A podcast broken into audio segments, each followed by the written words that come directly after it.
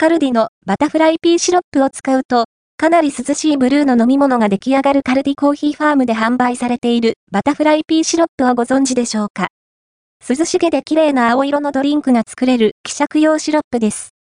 蝶豆という豆科植物の花が原料なんだそう。かき氷シロップとしてもどうぞ。カルディのオリジナル商品、バタフライピーは398円税込み。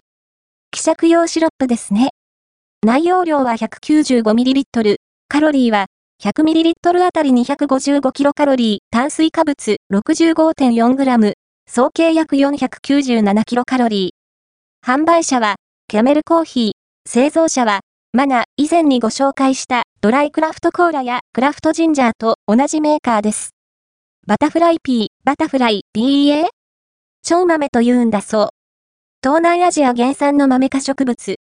花が食用に使われ、その抽出液はコバルトブルーの綺麗な色合い。お菓子作りやハーブティー、カクテルなどによく使われるのだとか。オーソドックスな使い方は炭酸割り。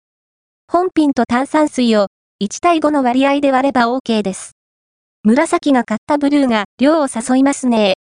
懐かしのブルーハワイを思わせる感じもありますけど、だいぶ紫寄りですかね。お味の方は、かき氷シロップのような無国籍的な甘いやつ。アールグレーの方向原料である、ベルガモットなどの柑橘フレーバーを付加しているようですけど、なんとも説明しがたい、かっこ、笑い。レモングラスなどに感じる草っぽさ？が混じった香りかな？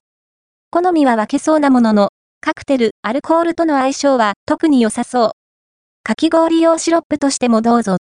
ちなみに、レモンやライムなど酸っぱいフルーツの果汁を加えると、色合いがローズ系に変わりますよ。